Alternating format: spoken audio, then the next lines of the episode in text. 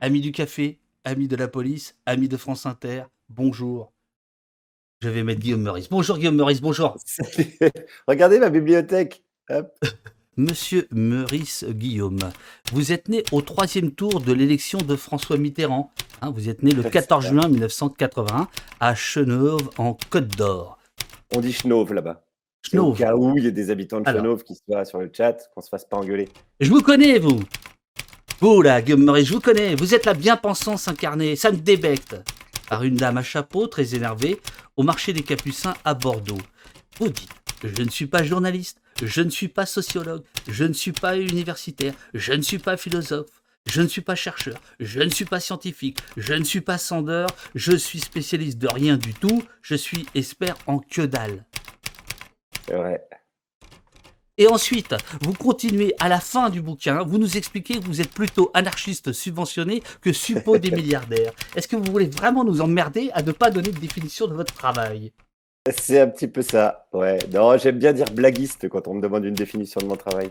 J'aime bien le côté artisanal de la fabrication de, de blagues. En circuit court.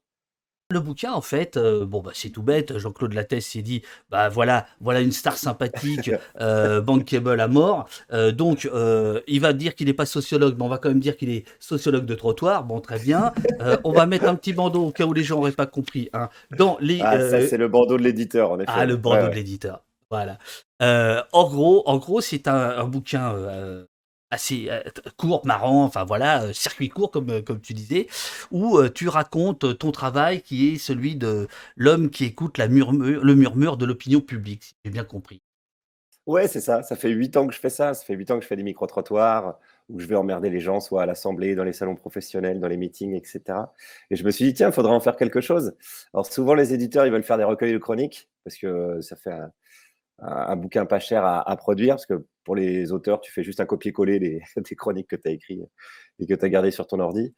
Et puis, euh, l'éditeur, Ah, il a ah, juste ah, envoyé ah, ça à l'imprimeur. Ah, Ah, ah, je suis pas d'accord. Hier, je, il hier, je me suis fadé un certain nombre de chroniques de Maurice Guillaume. Euh, Il y a quand même je me des parts. parce que je me fais attaquer par le pollen. Oui, je, je vois, c'est très agréable, c'est très frais. Voilà, le, le- le mec fait des chroniques sur l'écologie, la nature, faut défendre les petits oiseaux et les arbres, et le pollen, il, il, il me charge tous les ans, quoi. C'est Voilà. vraiment la nature, c'est vraiment une connasse. Ils ont raison, les actionnaires de Total.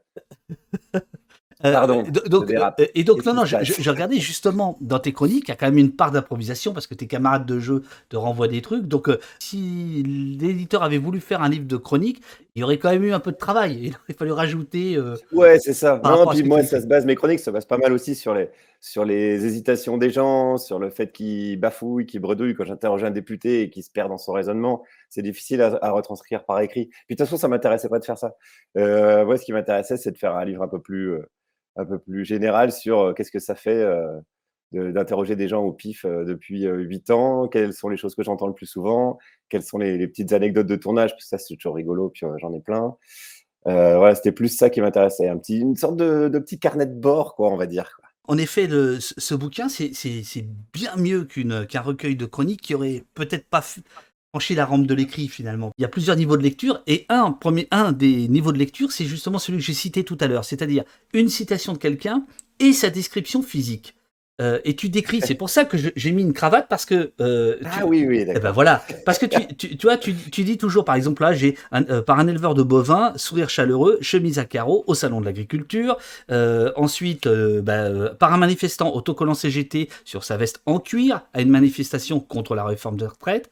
Euh, et je voulais savoir si le contact visuel, euh, parce que si tu décris physiquement les gens et leur manière d'être ou de s'habiller, est-ce qu'en fait c'est ce contact visuel qui fait que tu vas vers eux au départ?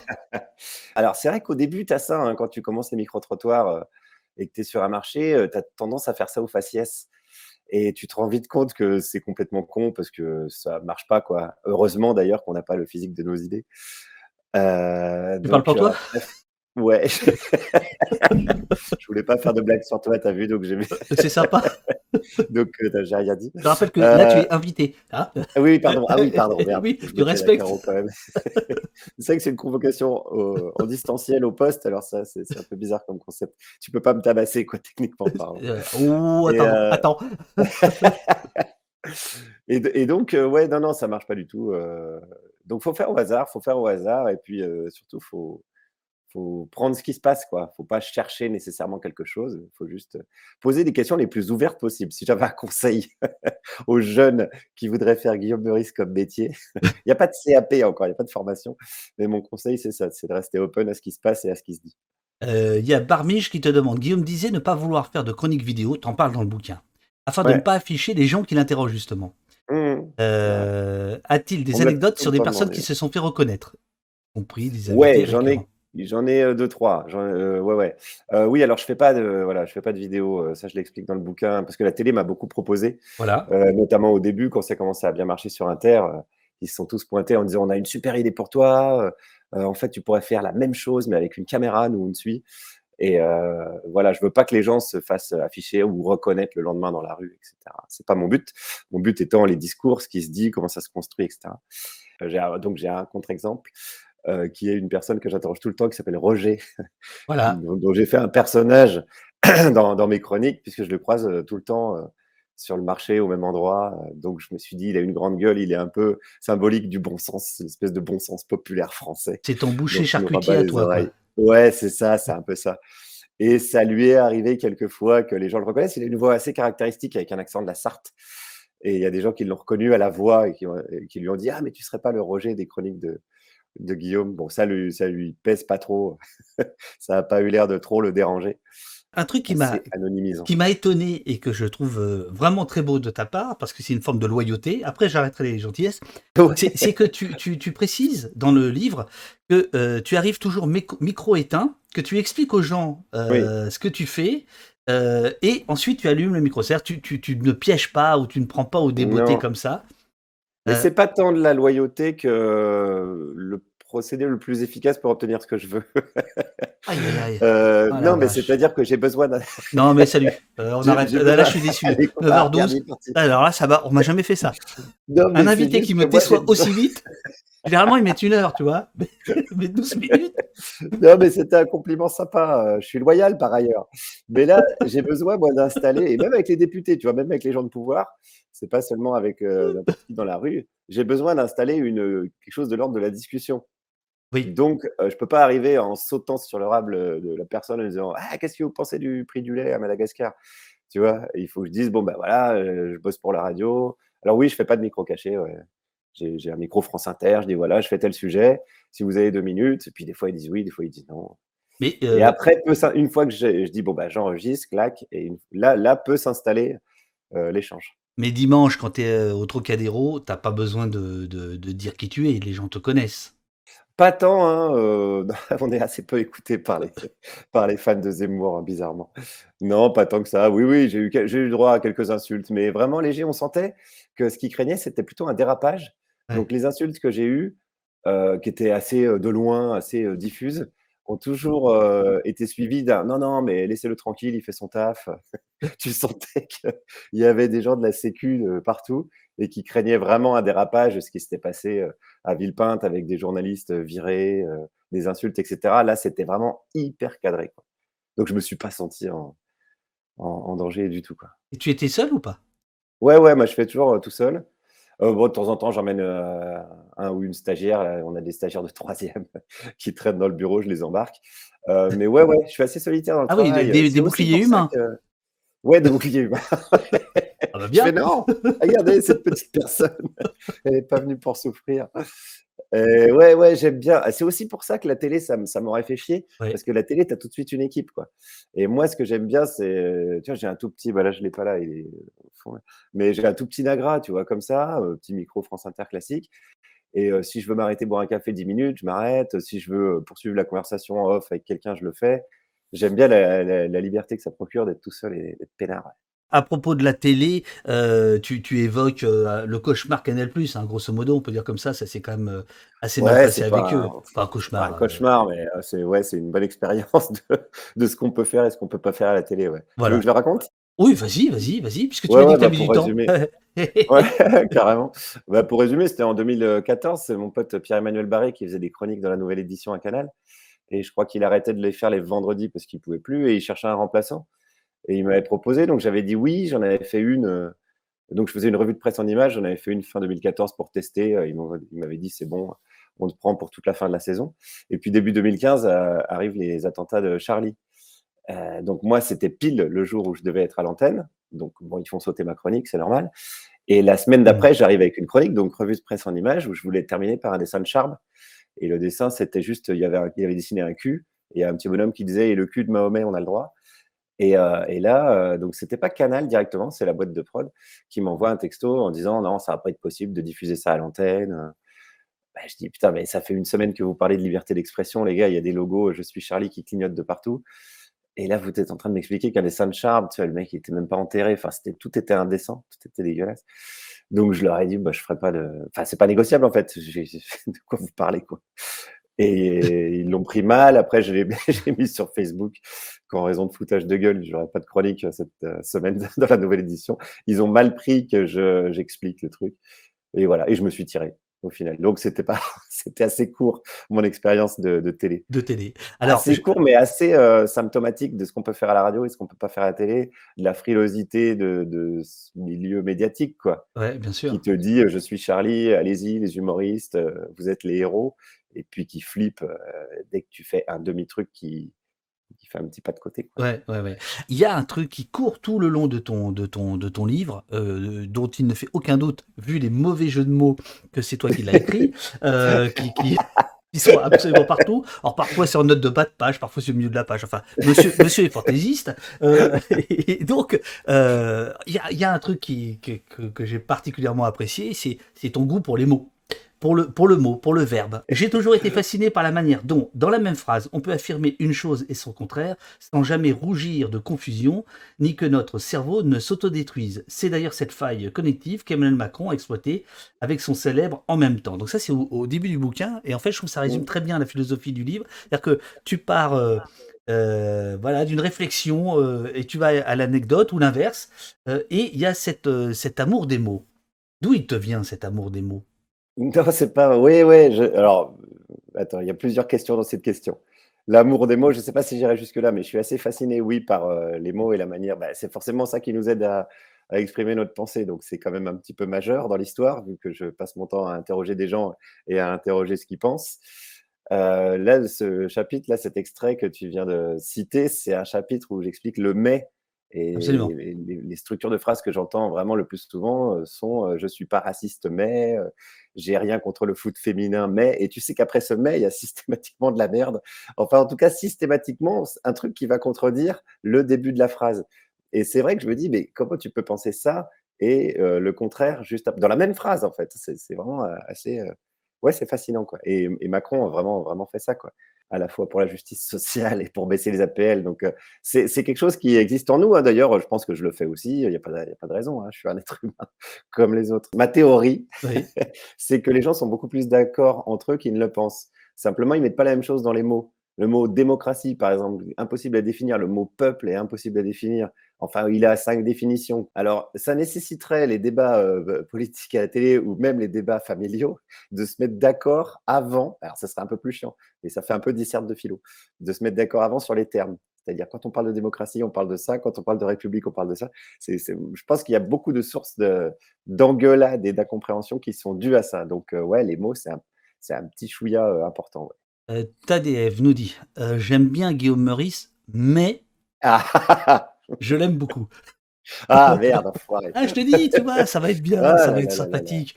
la République, c'est moi, dit Barbara la gauchiste. la République, c'est voilà. bah oui, oui, bah, Mélenchon est un bon exemple de qu'est-ce qu'est la République. Au moins, il avait résumé le truc. Ouais. On voit que tu as ton badge 2016 euh, pour, pour Jeanne d'Arc. Hein, bon, voilà. Et à côté, tu dis euh, j'adore les oxymores. Alors, quand on me parle de capitalisme vert, je jubile. Donc, en fait, euh, quand, tu nous parles des mots, en fait, tu nous expliques comment tu fabriques tes, chroniques. Ouais, bah je, la manière de fabrication n'est pas très compliquée. J'ai juste à laisser parler les gens. Donc, c'est pas, pas si difficile que. Des fois, on me dit oh là là, mais tu dois passer des heures et tout. Bah oui, non, ça prend du temps parce qu'il faut aller sur place, il faut faire le montage, etc. Mais mais si j'en fais une par jour, c'est que c'est pas un, travail de titan. C'est juste que ces oxymores-là, ces contradictions-là, ces paradoxes-là sont en nous et sont dans le débat public en, permanence. Donc, euh, j'aime bien aussi pas tant les oxymores, tu vois, par exemple, plan social pour dire euh, virer des gens. Euh. il y a toutes les, aussi les mots sur les, les, invectives. Donc là, il y a wokiste, mais ça a commencé vachement en avant avec droit de l'homiste. Il y a quelques années, on traitait les gens de droit de l'homiste. C'est là que ça commençait à déconner. Après, il y a eu euh, islamo-gauchiste. Alors, euh, d'ailleurs, Guillaume, si je puis me permettre, c'est le seul moment euh, dans ton livre où je me suis dit, ah, là, il ne doit pas savoir. Parce que droit de l'homiste, l'expression, c'est vraiment celui qui va la populariser dans les années 80, c'est Le Pen. C'est vraiment une ah expression d'extrême droite. Voilà, je, te le dis ah pour, la réédition. Ben, islamo-gauchiste aussi, hein, ça va d'extrême droite. et wokiste, c'est la même. Donc, ouais, ouais. Donc, c'est toute cette sémantique. Puis, c'est des choses qui sont apportées dans le débat public. Donc, moi, ce que je récupère à mon micro, c'est des choses que les gens, ils ont entendues à la télé, à la radio, euh, ou qu'ils ont lues, quoi. Euh, donc, plus tu parles d'un mot, là je, peux aller faire un micro-trottoir en demandant aux gens euh, qu'est-ce que vous pensez du, du wokisme? Et tout le monde va savoir à peu près, va avoir en tout cas sa définition, comme je disais tout à l'heure, et va pouvoir se positionner par rapport à un mot qui n'existait même pas il y a, il y, a, deux mois ou trois mois. Quoi. Barmy qui demande euh, Meurice a-t-il peur euh, de se répéter à un moment avec ses chroniques? Voilà. Euh, c'est pas une peur, c'était une interrogation de, du départ. Moi, quand j'ai commencé, je me suis dit, mais je ferai un an ou deux max. Et après, euh, les sujets, c'est toujours les mêmes. L'actu, c'est cyclique. Je vais me lasser ou je vais lasser les gens. Puis je me suis rendu compte que non, en fait, ce qui est rigolo, quand... Bah, les thèmes reviennent tout le temps, ça c'est vrai, l'actu est vraiment cyclique. Mais ce qui est marrant en tant qu'humoriste, c'est d'essayer de trouver des angles différents à chaque fois. Donc euh, voilà, quand il y a une polémique, j'en sais rien. Sur le voile, par exemple, le voile, ça revient tout le temps. Tous les deux, trois mois, tu as une petite polémique. Du coup, ça me fait marrer parce que c'est vraiment l'équivalent des séries euh, comme Martine. Martine à la plage, Martine à la ferme. et là, le voile, ils ont vraiment tout fait. Ils ont fait Martine, euh, Martine Voilée fait du sport, Martine Voilée fait des recettes de cuisine. Il y a eu un moment donné. Martine Voilée à l'UNEF. Donc à chaque fois, il faut trouver, faut trouver des angles différents. Ça, c'est le job, enfin le l'aspect du, job qui est vraiment euh, intéressant pour justement pas s'ennuyer et pour essayer de pas ennuyer les autres. Quand tu es un peu en mal d'inspiration, tu sais qu'il y a des trucs, c'est tu, tu, tu, joues gagnant tout de suite. Hein. Dès que tu vas dans un salon professionnel, par exemple. Mais les salons professionnels, c'est pratique parce que les gens, ils sont là pour parler. oui. Et donc, tu n'as pas besoin de leur courir après dans la rue. Ils sont là, ils ont leur stand. Et, et puis la thématique, c'est le, le salon. Donc euh, ça, c'est ouais, c'est assez, pratique. Les meetings aussi, hein, vraiment les meetings en ce moment, c'est facile parce que pareil, les gens, ils sont là, ils sont politisés forcément, ils sont là pour parler, ils ont des choses à dire, ils ont un avis, ça c'est pratique. En fait, le plus compliqué, entre guillemets, je mets des petits guillemets, c'est euh, les micro-trottoirs lambda sur un sujet euh, dans la rue, sur un marché ou devant un kiosque. Ça, c'est vraiment plus technique parce qu'il y a plein de gens qui n'ont pas le temps déjà de répondre à la question, et puis les gens n'ont pas forcément un avis sur la question. Et les sujets encore plus techniques, je termine par là, c'est les sujets euh, économiques. tu as un sujet dans la rue euh, au hasard sur une thématique économique, là c'est un peu ardu pour essayer de trouver un truc marrant. Il y a un lieu sûr, euh, euh, c'est la salle des quatre colonnes hein, à l'Assemblée, dont, tu nous parles avec délice, page, page 57. C'est un endroit entre les médias et les où tout ce qui se passe entre les médias et les parlementaires est assez codifié. et tu dis, j'ai toujours aimé l'improvisation, ça tombe bien, les élus détestent ça. Alors vas-y, raconte-nous. C'est un théâtre avec ses codes, ou c'est même quasi un théâtre avec ses textes les textes sont déjà quasi écrits. Tu le rôle du journaliste qui va poser sa question sur bah, voilà, l'actu du jour et le rôle du politique qui va répondre les éléments de langage qu'il a euh, reçus le matin ou que lui-même a écrit euh, le matin. Et, tout le monde repart content de ce petit dialogue, le journaliste avec un truc à envoyer à sa et le politique qui a bien fait passer son message. Et là-dedans, moi, j'arrive, et c'est pas, pas du tout prévu qu'il y ait un gars comme moi qui soit au milieu. et quand les, les, les, politiques répondent pas aux questions, je dis, mais c'est pas ma question du tout. Euh, et je vois dans au début, maintenant ils me connaissent. Là, les politiques maintenant ils me connaissent. Et donc tu dis même que certains t'évitent maintenant, ils t'esquivent. Ouais, maintenant, ouais, ouais, ouais. Ouais, puis comme je connais pas mal d'attachés parlementaires, maintenant il y en a plein qui me disent, putain, quoi quand tu étais en salle des quatre colonnes. du coup, ça me flatte à mort, tu vois. Ah euh, tout le monde se passait le mot, euh, passez pas, euh, salle des quatre colonnes, il y a Meurice. C'est vrai? J'ai l'impression d'être Élise Lucet, tu vois, alors que je fais juste des blagues. C'est assez flatteur pour le coup. Et, et ouais, ouais, et j'adore voir, pas la panique, mais en tout cas l'incompréhension. Et j'ai même, je crois que je raconte dans le bouquin, ou je sais plus si je raconte, mais Menucci m'avait dit, mais pourquoi vous, pourquoi vous m'interrompez? Et je dis, bah, parce que vous répondez pas à la question, en fait. Si vous voulez m'interrompre, invitez-moi à la matinale d'Inter. Là, c'est Là, le jeu, c'est d'interrompre le politique. Mais là, non, c'est pas le jeu. Genre, il m'avait expliqué les règles du jeu de la salle des quatre colonnes. Sauf que moi, j'en ai rien à foutre. S'il répond pas à ma question, il répond pas à ma question. Voilà. Mais là, ça, c'est assez jouissif d'improviser dans une, dans une pièce de théâtre qui est rodée, archi-rodée depuis des années. Alors, salle des quatre colonnes, donc il faut expliquer aux gens si ça savent c'est là où la presse a le droit d'interroger les députés. Et c'est pas un endroit où tu passes pour. Oui, il y a donc quatre colonnes. Hein. Ça, c'est bien ouais, Il y a quatre colonnes. il y a quatre colonnes. D'où le. L'hémicycle est ici et les députés, s'ils veulent se faire interviewer, ils sortent par là. Et là, il y a des journalistes qui les, qui les attendent. Mais ils peuvent esquiver, quoi. Ah, ils, peuvent, esquiver. C'est pas le seul chemin. Donc s'ils sont là, c'est que quelque part, euh, ils ont quand même. Et, par exemple, tu as un mec comme Nicolas Dupont-Aignan, il est tout le temps là à traîner, alors qu'il n'y a pas de machine à café, il n'y a rien à faire. il est avec son téléphone, ouais, j'envoie des petits mails. Alors, ah, et alors c'est marrant, il y a un côté un peu touchant, limite, tu vois. il y a un côté, bon, bah allez, je vais aller l'interroger, tu vois. Je vais aller lui poser un, petit mot, s'il vous plaît. Si je garde pas. Il y a plusieurs questions dans le chat. Pourquoi les vrais gens au féminin et non pas au masculin? Ah, C'est l'orthographe, ça. Je suis désolé, c'est la langue française. Voilà. Quand vrai est placé avant le nom, euh, c'est. Ouais les bonnes gens, on dit pas les bons gens. Oh, puis il y a un petit côté, euh, on dirait que c'est de l'écriture inclusive. Donc ça me plaît. Ah, c'est pas, pas, pas, le cas du tout, c'est juste la vraie orthographe. Tu réfléchis à cette question-là de euh, qu'est-ce que ça signifie d'être fier d'être français? Euh, Et au fond, est-ce que c'est pas tout ton travail de réfléchir à ce que c'est que la France? Ben, Ça fait partie des, des mots qu'on saurait mal définir. Et donc j'ai fait ouais, quelques chroniques sur qu'est-ce que c'est pour vous être français c'est indéfinissable. Mais ça, ça m'intéresse vraiment beaucoup. Au-delà du mot, c'est la manière dont notre société est basée sur des, sur des fables. Et ça plairait pas bien aux nationalistes que je dise ça, mais la France, c'est une fable. C'est une, une frontière dans la nature, ça n'existe pas. Quoi. Il faut une fiction à laquelle on adhère et, qui, fasse, qui fasse ce peuple. Quoi. Donc tout ça est facilement démontable puisque c'est absurde, puisque ça n'existe pas. Ça n'a aucun, aucun lien avec un quelconque réel. Donc, qu'est-ce que la France? Bah, On ne sait pas. Est-ce que c'est parler français? Bah, Du coup, non. Est-ce que c'est payer ses impôts en France? Eh ben non. Euh, est-ce que c'est habiter en France? Non plus. Donc voilà. Donc ça va vite dériver vers un. Euh, c'est un ensemble de valeurs communes et tout ça, liberté, égalité, fraternité, tout ça, c'est les femmes. Et notre société, elle est basée là-dessus. Alors avant, c'était la religion qui avait la, la prédominance. Aujourd'hui, c'est plus, on va dire, un système économique, mais même le système économique est basé sur euh, une fable. L'argent, ça n'a pas de. C'est pas tangible dans le réel, c'est juste quelqu'un qui fait confiance à un autre en disant ce petit bout de papier-là, il va me permettre d'acheter telle quantité de je sais pas quoi. Et pour toi, c'est pareil. Enfin, tout, ça est, absurde. Moi, j'ai tendance à penser, je pense que j'écrirai un bouquin là-dessus un, jour, mais je m'amuse souvent à penser qu'on est une, euh, une télé-réalité pour des extraterrestres. et qui nous regardent, et qui nous regardent et qui font oh, les cons, les cons, regarde ça. Euh, Red Bull te demande est-ce que Louis de Funès te fait rire? Puisqu'on parle de France. ah oui, bah, je suis français. Alors attends, parce que ça c'est marrant, c'est une bonne question qui m'amène à un autre truc. C'est que j'ai la chance de m'appeler Guillaume Meurice. Donc moi je suis français de souche, mais de ah. souche. Ah ouais. Moi j'ai connu même l'invention de la souche. J'étais là. J'étais là à la pause de la première souche. Donc quand tu as un mec qui s'appelle Jordan Bardella ou Eric Ciotti qui vient m'expliquer ce que c'est d'être français, et qui me dit bah c'est quand même les Français de souche qui doivent décider de qui est dans ce pays. Je dis mais moi je m'appelle Meurice en fait, donc euh, si je suis votre logique, c'est moi qui décide. Et si c'est moi qui décide, bah, on va prendre les Érythréens et on va virer les, les Ciotti. Et il veut plus me parler. Il est gentil, hein, il dit oh non monsieur Meurice, euh, non non je vous parle plus. Gilles Perm, je reconnais la qualité du travail de Guillaume Meurice. Cependant, je oh. ressens la même gêne que devant Striptease, l'émission c'est-à-dire de faire passer les gens de la rue, entre guillemets, et par extension les classes populaires, pour des blaireaux incohérents et stupides. Bah ça, c'est du vrai racisme social. Non, pardon. Non, mais euh, dans le sens où c'est pas du tout. Comment il peut savoir que j'interroge les classes populaires? Le fait qu'il puisse penser que les gens qui disent des conneries ne sont que les classes populaires est un petit peu problématique. Comment il s'appelle notre ami? Alors, il a un nom difficile. Euh, Gulge, il n'est pas, il est pas d'ici.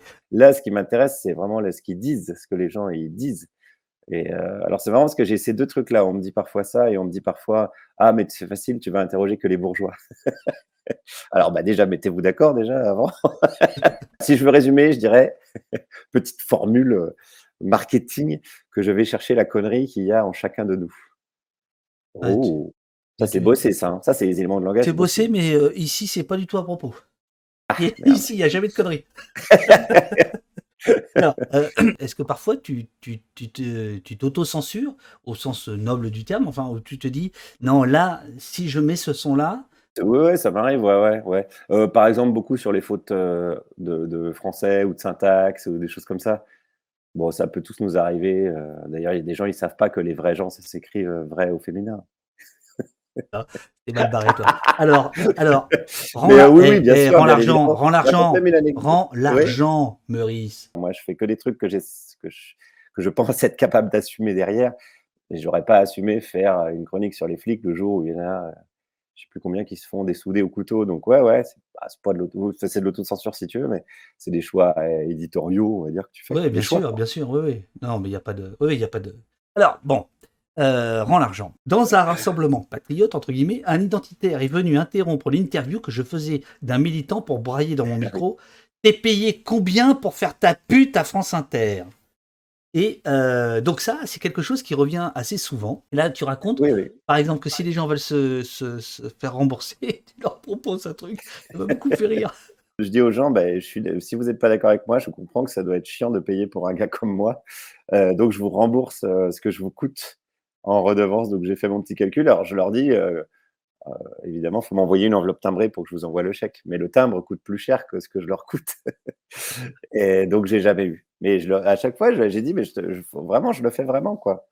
Envoie-moi une enveloppe timbrée et je te je te rembourse». Tu as du plaisir à répondre Ouais, à c'est vrai que j'aime bien. je sais pas comment tu fais, heu, aux gens qui te détestent et qui t'écrivent quand même, heu, massivement et régulièrement. Tu dis que tu prends un un certain plaisir à leur répondre. Non, mais c'est vrai, ouais. C'est même pas de la perversion. Non, c'est une passion, tu écris. Ouais, j'ai ouais, une passion vraiment, dans la vie, bien. répondre aux mails insultants et aux messages de haters. Et parce que ça m'intéresse. Ça m'intéresse de savoir parce que moi, les gens que j'aime pas, enfin, je pense que j'ai de la haine contre personne, mais même les gens que j'aime pas, je vais pas leur écrire pour leur dire que je les aime pas. Je j'ai autre chose à faire et ça m'intéresse quand même que la personne fasse un pas vers moi, même si c'est pour m'insulter. J'ai envie de savoir, heu, tiens, mais alors pourquoi, heu, OK, heu, fils de pute, bon d'accord, si tu veux, admettons. Donc je réponds toujours une petite pirouette à base de, je sais pas, tu connais mieux ma mère que moi ou un truc comme ça et et et après je leur dis: «Mais, pourquoi tu as pris ce temps-là et avec quoi tu pas d'accord?» et ça s'apaise systématiquement. Au bout de genre quand tu réponds, les gens ils disent: «Ah bah déjà merci d'avoir répondu, c'est quand même sympa». J'ai la chance, j'ai l'impression de pas trop avoir besoin d'une sorte de validation sociale ou de faire je fais pas trop ça pour être aimé, donc ça me dérange pas qu'on me déteste. Par contre, ça m'interroge. Je me dis: «Mais est-ce que tu as vraiment du temps dans ta vie pour me détester quoi?» un petit humoriste à la con, heu, que tu as entendu à la radio? Alors voilà et j'aime bien savoir j'aime bien qu'on soit d'accord sur nos désaccords. mais est-ce que là, il y a pas un peu de, de mensonge avec toi-même? Parce que tu n'es pas qu'un petit humoriste à la con, tu le sais bien. Ah Heu, si, tu franchement si. Non, non, bon, c'est pas de la fausse modestie, heu, c'est on est que non, tu enfin es pas humoriste. mais oui, c'est ça. Ça a jamais été J'ai drôle. j'ai croire j'ai des gens qui me disent ça, ça, ça me fait marrer aussi. Il y a des gens qui disent: «Ouais, mais de toute façon, tu es pas drôle» et c'est marrant comme comme insulte parce que donc je leur réponds toujours: «Mais moi, je sais, moi, je me trouve pas drôle du tout, mais les gens, quand je fais des blagues, ils rigolent alors, est-ce que tu penses qu'ils se foutent de ma gueule? Qu'est-ce que tu me conseilles? Est-ce que je devrais démissionner?» alors ils savent pas trop quoi répondre à chaque fois, ils sont un peu emmerdés. Tachidélec te demande: «Est-ce que Guillaume a remarqué une banalisation des propos racistes ou d'extrême droite au cours de ces 8 années de chronique? Est-ce que dans la rue, la parole se libère?» Mmh, je saurais pas dire, si je veux être tout à fait honnête. Je saurais pas dire, 8 ans, c'est peu. En fait, j'ai moi, p j'ai grandi dans une maison de la presse, heu, dans un tout petit bled qui s'appelle Jussey, en Haute-Saône, donc c'est vraiment perdu, perdu dans la campagne. Et et heu et mon père adore le les débats politiques, les débats d'idées et tout, donc ça venait de discuter tout le temps, tout le temps dans le magasin. Moi, j'ai grandi là-dedans, et j'entendais déjà des trucs, heu, racistes, heu, bêtes, heu donc j'ai je sais pas, je saurais pas dire si ça a évolué. Ah j'aurais tendance à dire que oui, mais j'ai l'impression que tout le monde dit ça sans vraiment avoir je sais pas, je sais pas du tout. Est-ce qu'on peut parler de mimétisme entre les racistes? te demande Grand Silence. Souvent, bah, de toute façon, c'est souvent c'est de la peur, hein, on va pas se mentir, hein. Heu, quand on te dit, heu, H24, heu, dans les médias, le danger c'est le musulman, bah, tu as tu tu as peur du musulman, quoi. Si tu es gavé de ces news, oui, tu vas plutôt avoir tendance à penser que si, tu as du mal, à payer ton loyer, d'ailleurs c'est c'est la stratégie qui est employée depuis le début, la stratégie du bouc émissaire, c'est pas moi qui l'ai inventé, mais Non, bien sûr, ouais.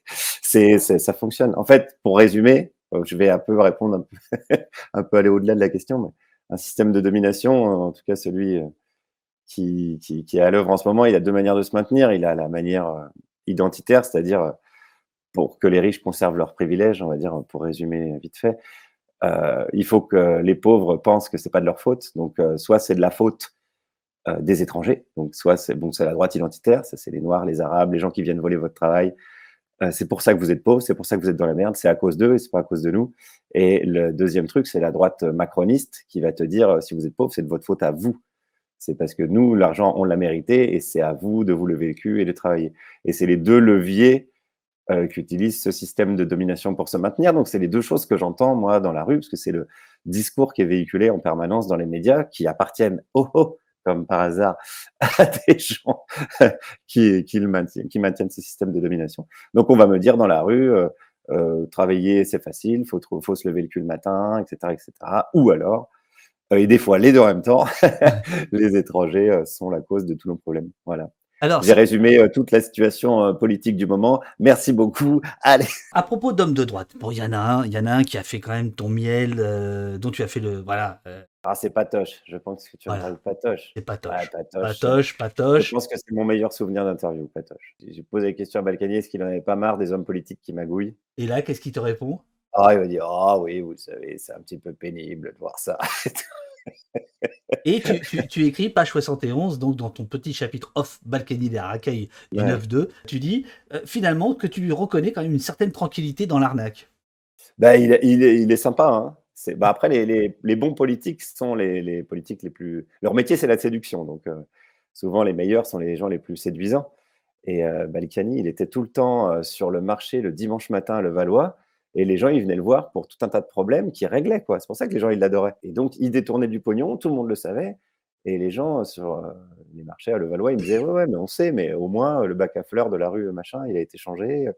Au moins, j'ai eu une place en crèche, etc. etc. Donc, il réglait les problèmes du, du quotidien. Il y avait du clientélisme, il offrait des petits cadeaux. C'est vraiment la droite à l'ancienne. quoi. La droite nouvelle, c'est les milliards dans les conseils, les conseils. La droite à l'ancienne, c'est le pot de fleurs. quoi. Ouais, en vrai, la, droite nouvelle est pas. Euh, ben, Macron, il n'a pas du tout ça, quoi. Il n'a pas du tout. ça, se voit. Il n'a pas le contact avec les gens. Il n'a pas cette intelligence-là. Ou je sais pas si on peut appeler ça de l'intelligence, mais il n'a pas cet instinct-là. C'est pas Chirac, quoi. Chirac, il t'arnaquait, mais il te tapait dans le dos et il disait allez viens, on va boire une bière. Et à mon avis, en faisant ça, tu peux vraiment arnaquer tout le monde. Mais c'est des trucs de commerçant, de, de commercial, tu vois, de VRP, quoi. Et les macronistes, ils n'ont pas ça, quoi. Les macronistes, vraiment, ils sont. Ah, tu sais, j'essaie toujours euh, de, dissocier, je crois que je le dis dans le bouquin aussi, mais la part de cynisme et la part de bêtise qu'il y a euh, chez les politiques que j'interroge. Donc, la part de cynisme, c'est euh, je te la fais à l'envers, mais je suis pas dupe que tu as vu que je te la fais à l'envers, quoi, en gros. Je, pige le jeu où je suis, quoi.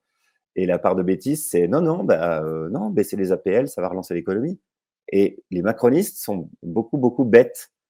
Ils sont beaucoup, et je pense que c'est pire, moi parce qu'ils pensent vraiment faire le bien. Dans ce cadre-là, où est-ce que tu ranges Nicolas Sarkozy? Euh, Nous sommes en novembre 2014, c'est le meeting de Sens commun. Et euh, tu rappelles que euh, Sarkozy est d'abord sifflé. C'était marrant à voir parce que là, là, on est vraiment dans du pur théâtre. C'est-à-dire qu'il rentre dans la salle, vraiment, les gens, ils le huent, quoi, parce qu'il avait dit qu'il ne reviendrait pas sur le mariage pour tous, on ne va pas démarier les gens, etc. Quoi. Et, donc les gens, ils le huent et ils montent à la tribune, euh, comme il est, quoi, tout nerveux, tout machin, il chope la salle. Mais tu sens que la salle, elle est encore hostile, quoi. Et petit à petit, les gens, abrogation, abrogation.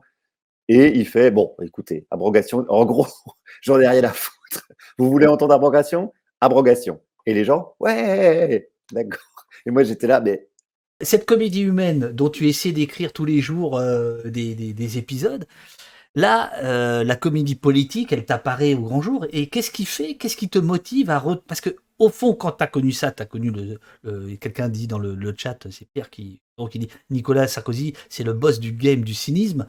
Euh, quand, quand tu as connu Sarkozy, je veux dire, rien ne peut advenir. Et qu'est-ce qui, qu'est-ce qui te donne la force de retourner sur le terrain dans des meetings politiques où finalement on va t'écrire à peu près la même pièce? Non? Oh, c'est pas, j'ai pas besoin de force, mais parce que ça m'amuse en fait. Tant que ça m'amuse, je continue en gros. Hein. C'est vrai qu'un meeting politique, alors c'est des gens, mais là de, de tous bords, hein, euh, c'est vraiment, c'est spécial. Hein. C'est vraiment une pièce de théâtre nulle quoi. Tout, tout est nul quoi. Tout est nul devant des gens qui sont là, qui sont déjà convaincus. Ça, ça sert à rien. C'est un espèce de truc complètement absurde. Ça continue de m'amuser, j'avoue. dans le bouquin, tu parles pas de, de votre relation avec la rédaction de, de, de France Inter ou de- même Ah, de, on pas. bah, bah, attends, attends, j'ai pas posé ma question. Ah Avant bon? de t'accuser, avant, avant de t'accuser, je t'ai pas dit que tu avais tué. C'est c'est quoi J'ai un truc à me reprocher, du coup, Ah, j'ai vite là- Ah, je les connais pas. Je connais pas ces gens. Euh, Vous les connaissez pas. Très bien. Vous vous fréquentez pas. Non, mais c'est c'est plutôt cordial quand on se croise. hein. Enfin, non, non, on s'entend bien. Mais ta, ta position, euh, bon alors toi tu Ils me défendent d'ailleurs souvent. Euh, Ouais. c'est c'est arrivé, ça, j'ai des, des retours de conf de rédac où c'est arrivé deux, trois fois que je fasse deux, trois blagues qui plaisent pas à je sais pas qui et que mon nom soit évoqué en conf de rédac. Et j'ai des copains journalistes qui m'ont dit non, non, mais Guillaume, laissez-le tranquille, il fait des blagues. euh, Faisons notre métier, euh, tout va bien. Oui, voilà, voilà. Donc, Même plutôt- si, même si, euh, même si il y a, euh, notamment par certains de tes camarades de jeu, à 7h58, euh, un brassage, pour pas dire un mélange des genres. Ah, Charline, ouais, la chronique de Charline, ouais. ouais, ouais. Euh, ouais, ouais. Quelle est ta question? Est-ce qu'il y a un en- mélange des gens Est-ce que l'humour et la politique euh, bah, C'est-à-dire que, mélange, euh. par, par exemple, ce matin, c'était encore la seule qui avait une parole politique en réalité. Et les autres, c'est le robinet d'eau tiède. Alors, je vais te faire un aveu. Tu euh, n'écoutes pas. j'écoute- jamais la matinale. Oh Non, j'écoute la, de la musique, moi, le matin. quelle Et musique? donc, je sais pas. Et j'écoute la chronique de Charline euh, après, dans l'après-midi, Quelle musique? Sur YouTube. Quelle musique? J'écoute FIP comme un bon vieux bobo. Ah là là là là là. Putain, donc, la flip, là, t'abuses, là, quand même. Mais je mets FIP rock, attention. Hein, parce que je, je sais, monsieur le commissaire, que, que, que vous avez un petit tropisme. Ah, ah oui, oui, oui, bah oui, justement, donc moi j'écoute pas Flip Rock. C'est moi, c'est rock and roll. Hein bon, bref. Ah, mais attends, c'est pas toi qui as écrit un truc sur Brel, Vesoul, tout ça? C'est toi qui as fait ça? Hélas. Non. Oui. Bah, tu sais que moi, où j'ai grandi, là, en Haute-Saône, c'est, à- j'allais à Vesoul. Je lycée. sais, bien sûr, et d'ailleurs, il y a euh, dans le chat. Me revient maintenant. Je sais Mais pas bien sûr, musique. sais, bien sûr. David Dufresne, David Dufresne, musique, musique Brel. Après, je dis, mais oui, mais Oui, et ça, c'est des cravates de Brel. Cravates Ah, des années 60. Mais oui, Allez, monsieur. Ah, non, non, mais tout est étudié. Mais moi, j'ai mis longtemps à comprendre qu'il se foutait un peu de la gueule de Vesoul dans sa chanson. Ouais, Ah, c'est plus. Je vais t'envoyer le bouquin. Ah, je Ouais, j'ai pas lu, ouais. Ah, je vais te l'envoyer. Parce qu'en fait, c'est une. euh, bah, c'est un peu comme toi. Euh, Il est taquin. c'est taquin, mais surtout en fait, euh, bon, pour aller très vite, euh, je, je- je voulais savoir ce qui restait de, de Brel dans, dans les villes qu'il a chanté. Donc je devais aller Ah à ouais. Amsterdam, je devais aller Oui. à Vesoul, je devais aller à Vierzon, je devais aller à Paris, je, je devais aller euh, aux Marquises. Et, le, et en fait, je me suis arrêté à Vesoul. La, la première ville, c'était Vesoul, et je, et je suis resté à Vesoul.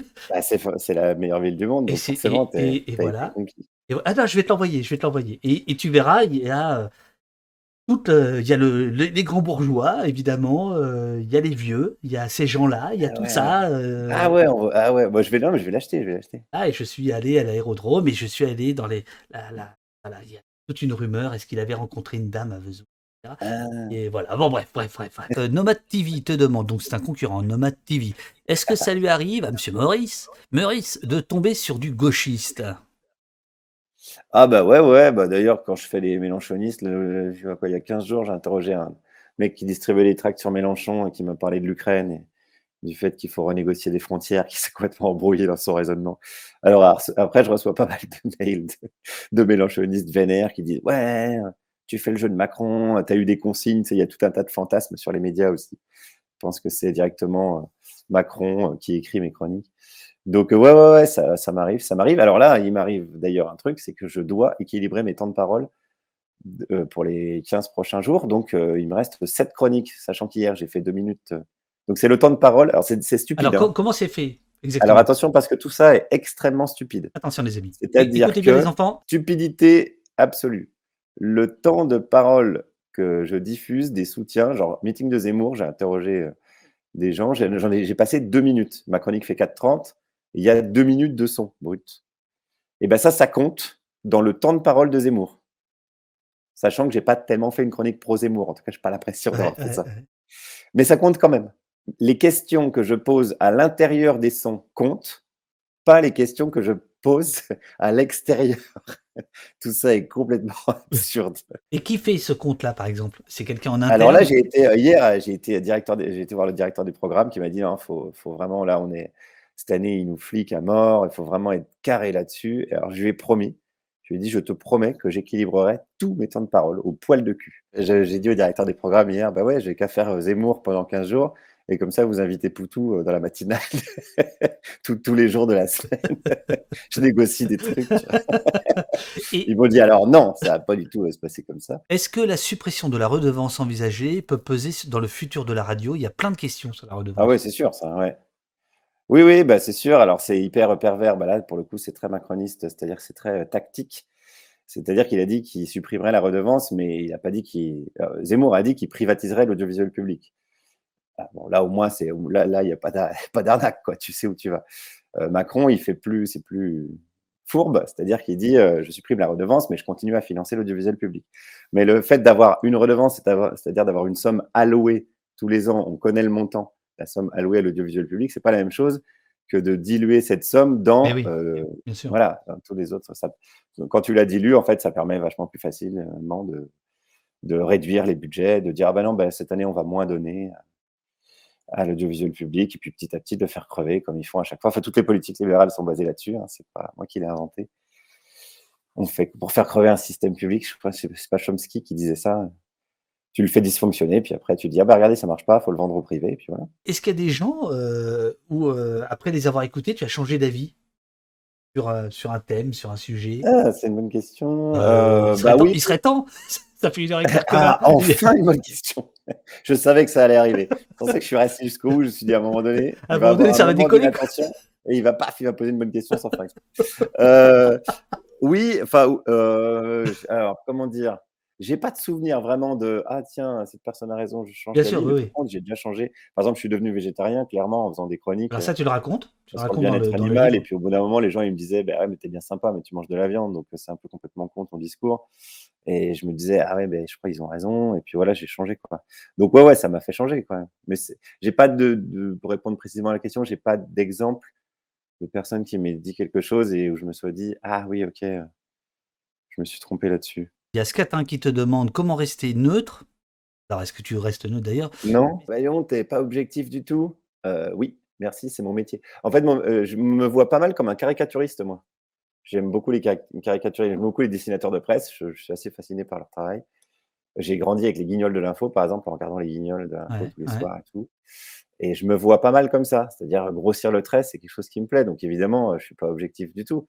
Mon but, c'est de donner mon avis en faisant des blagounettes. Je trouve que l'humour, c'est une manière assez élégante de donner son avis. Moi. Tu vois, au meeting de Zemmour, j'ai quelques personnes, alors il n'y en a pas 50, quelques bah, fans de Zemmour qui m'ont dit ah, bah, on t'écoute quand même parce que ça nous fait marrer. J'ai dit putain, ne répétez pas ça parce que je vais perdre mon boulot.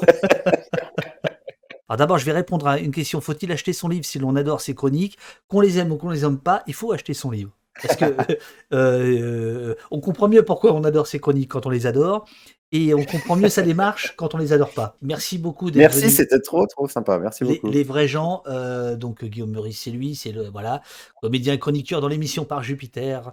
Euh, petit bouquin.